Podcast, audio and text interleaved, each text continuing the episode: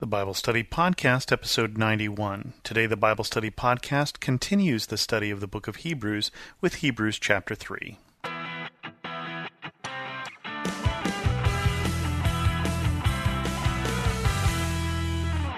Welcome to the Bible Study Podcast. I'm your host, Chris Christensen. As we jump right into Hebrews three, the author starts this way. Therefore, holy brothers who share in the heavenly calling, fix your thoughts on Jesus, the apostle and high priest whom we confess. He was faithful to the one who appointed him, just as Moses was faithful in all God's house. Jesus has been found worthy of greater honor than Moses, just as the builder of a house has greater honor than the house itself. For every house is built by someone, but God is the builder of everything. Moses was faithful as a servant in all God's house, testifying to what would be said in the future. But Christ is faithful as a son over God's house, and we are his house if we hold on to our courage and the hope of which we boast. Now, this issue of who is greater, either Jesus or Moses, may not be something that has ever occurred to you, but clearly the writer of Hebrews is writing to a group of Jewish Christians, and it's something that seems to apparently need to have been decided, or at least needs to have been proclaimed. And so he starts this and says, holy brothers who share in a heavenly calling, fix your thoughts on Jesus.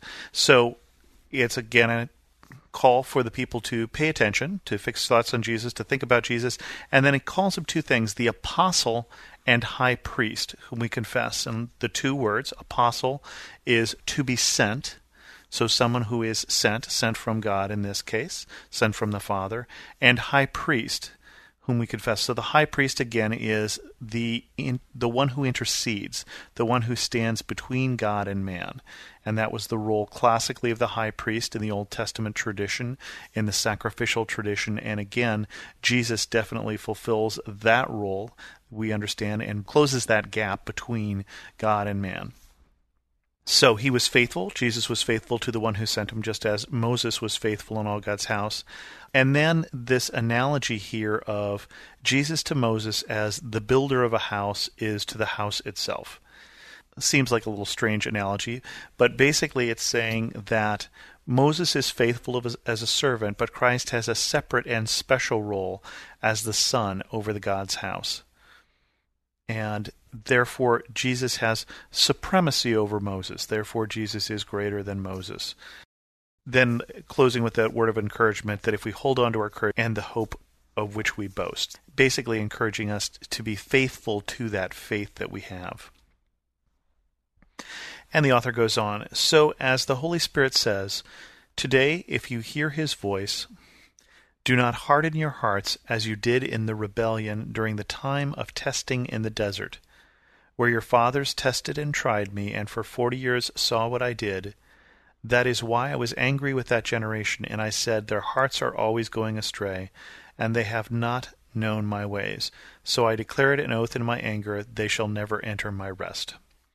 This is a set of verses coming from Psalms, from Psalm ninety-five, verses seven through eleven. And this is referring, obviously, to the Exodus, and we've talked a little bit about the Exodus before, that generation that God was able to rescue from Egypt using the various signs that he sent, the plagues that were sent. He was able to bring them out of Egypt, but he just wasn't able, except for Caleb and Joshua, to get Egypt out of them. He wasn't able to get them to stop complaining about being in the desert, and that finally, he has enough when they rebel as they're about to go into the promised land, when they say, no, let's go in, let's kill Moses and Aaron and go back to Egypt. Finally, he says, that's it, you're not going to enter the promised land. And so the message here is, don't be like that generation.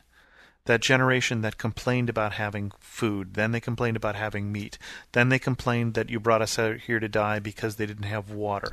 And God was continually faithful, but they were continually faithless until they finally rebelled and lost their position. They lost the ability, they lost the privilege of entering into the rest, the entering into the promised land. So don't be like those people whose hearts are going astray, who have not known the ways. Don't harden your hearts as you did in rebellion during that time of testing. See to it, brothers, that none of you has a sinful, unbelieving heart that turns away from the living God, but encourage one another daily as long as it is called today, so that none of you may be hardened by sin's deceitfulness. We have come to share in Christ if we hold firmly till the end the confidence we had at the first. As has just been said, today if you hear his voice, do not harden your hearts as you did in the rebellion. The author is repeating some of what he just finished saying, so this is something that we really are supposed to pay attention to. See to it that none of you have a sinful and unbelieving heart that turns away from the living God. Live in a fashion that is both full of faith and that is faithful to God, that is not sinful but faithful. And both the terms there, not just full of sin, but also that is that is faithful, that is worthy of, that is under submission to Jesus, that is living out the faith in an active way. Don't have an unbelieving heart, but instead be trusting in God and relying on that and living in that fashion. Turns away from the living God. We're not talking about turning away from a religion. We're not talking about turning away from a set of beliefs. We're not talking about turning away from a code of ethics, but from a living God who is active still today. But encourage one another daily as long as it is called today. I love that phrase here, this phrase of continuously encouraging ourselves and using every opportunity to encourage one another. As long as it is called today, right up until midnight, and then, of course, it'll still be today. It'll just be a different day. As long as it is called today, look for those opportunities to encourage one another, so that none of you may be hardened by sin's deceitfulness. I think of the lies that sin tells us, or the lies that lead to sin. I think of lust, for instance, as a lie or a cheapened version of love. I think of gluttony versus moderation. I think of the lie that says you're so important you have a right to be angry, instead of the teachings from the Bible that say turn the other cheek.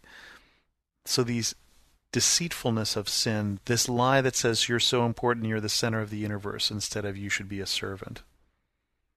So let none of you be hardened by sin's deceitfulness, that that constant giving in to the sinfulness, that constant giving in to the lies that sin brings, harden our hearts so that they are harder for God to, to deal with, to soften and to, and to break and to remold. We have come to share in Christ if we hold firmly till the end the confidence we had at first. So don't give up that faith you had at first, that confidence you had at first, even as the going gets difficult, as it did for those who were in the desert. And so again, that reminder, today if you hear his voice, do not harden your hearts as you did in the rebellion.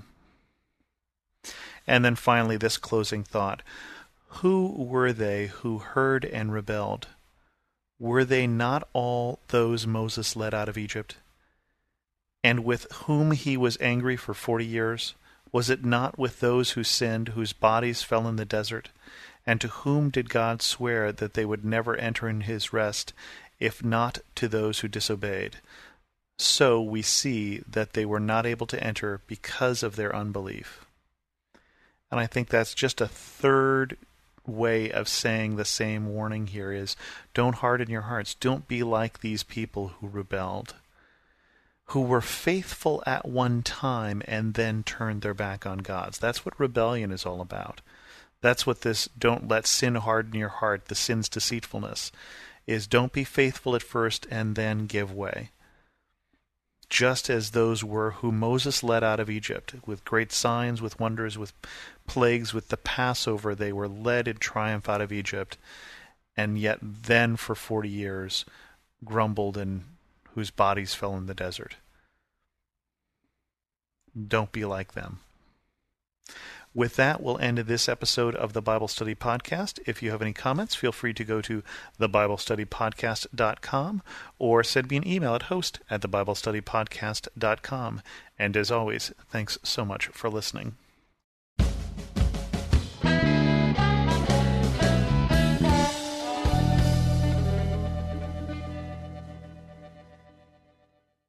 Dedicating time each day to spend feeding our minds and our hearts the truth of God's Word is immensely helpful in our growth as followers of Christ. I'm John Stongi, and each day I host a show called Daily Devotions with Pastor John. On the show, I spend just a few minutes taking an applicational look at one or two verses of Scripture before coming to the Lord in prayer. If you'd like to make a habit of spending more time meditating on the truth of God's Word, you can listen to Daily Devotions with Pastor John at life audio dot com or on your favorite podcasting app.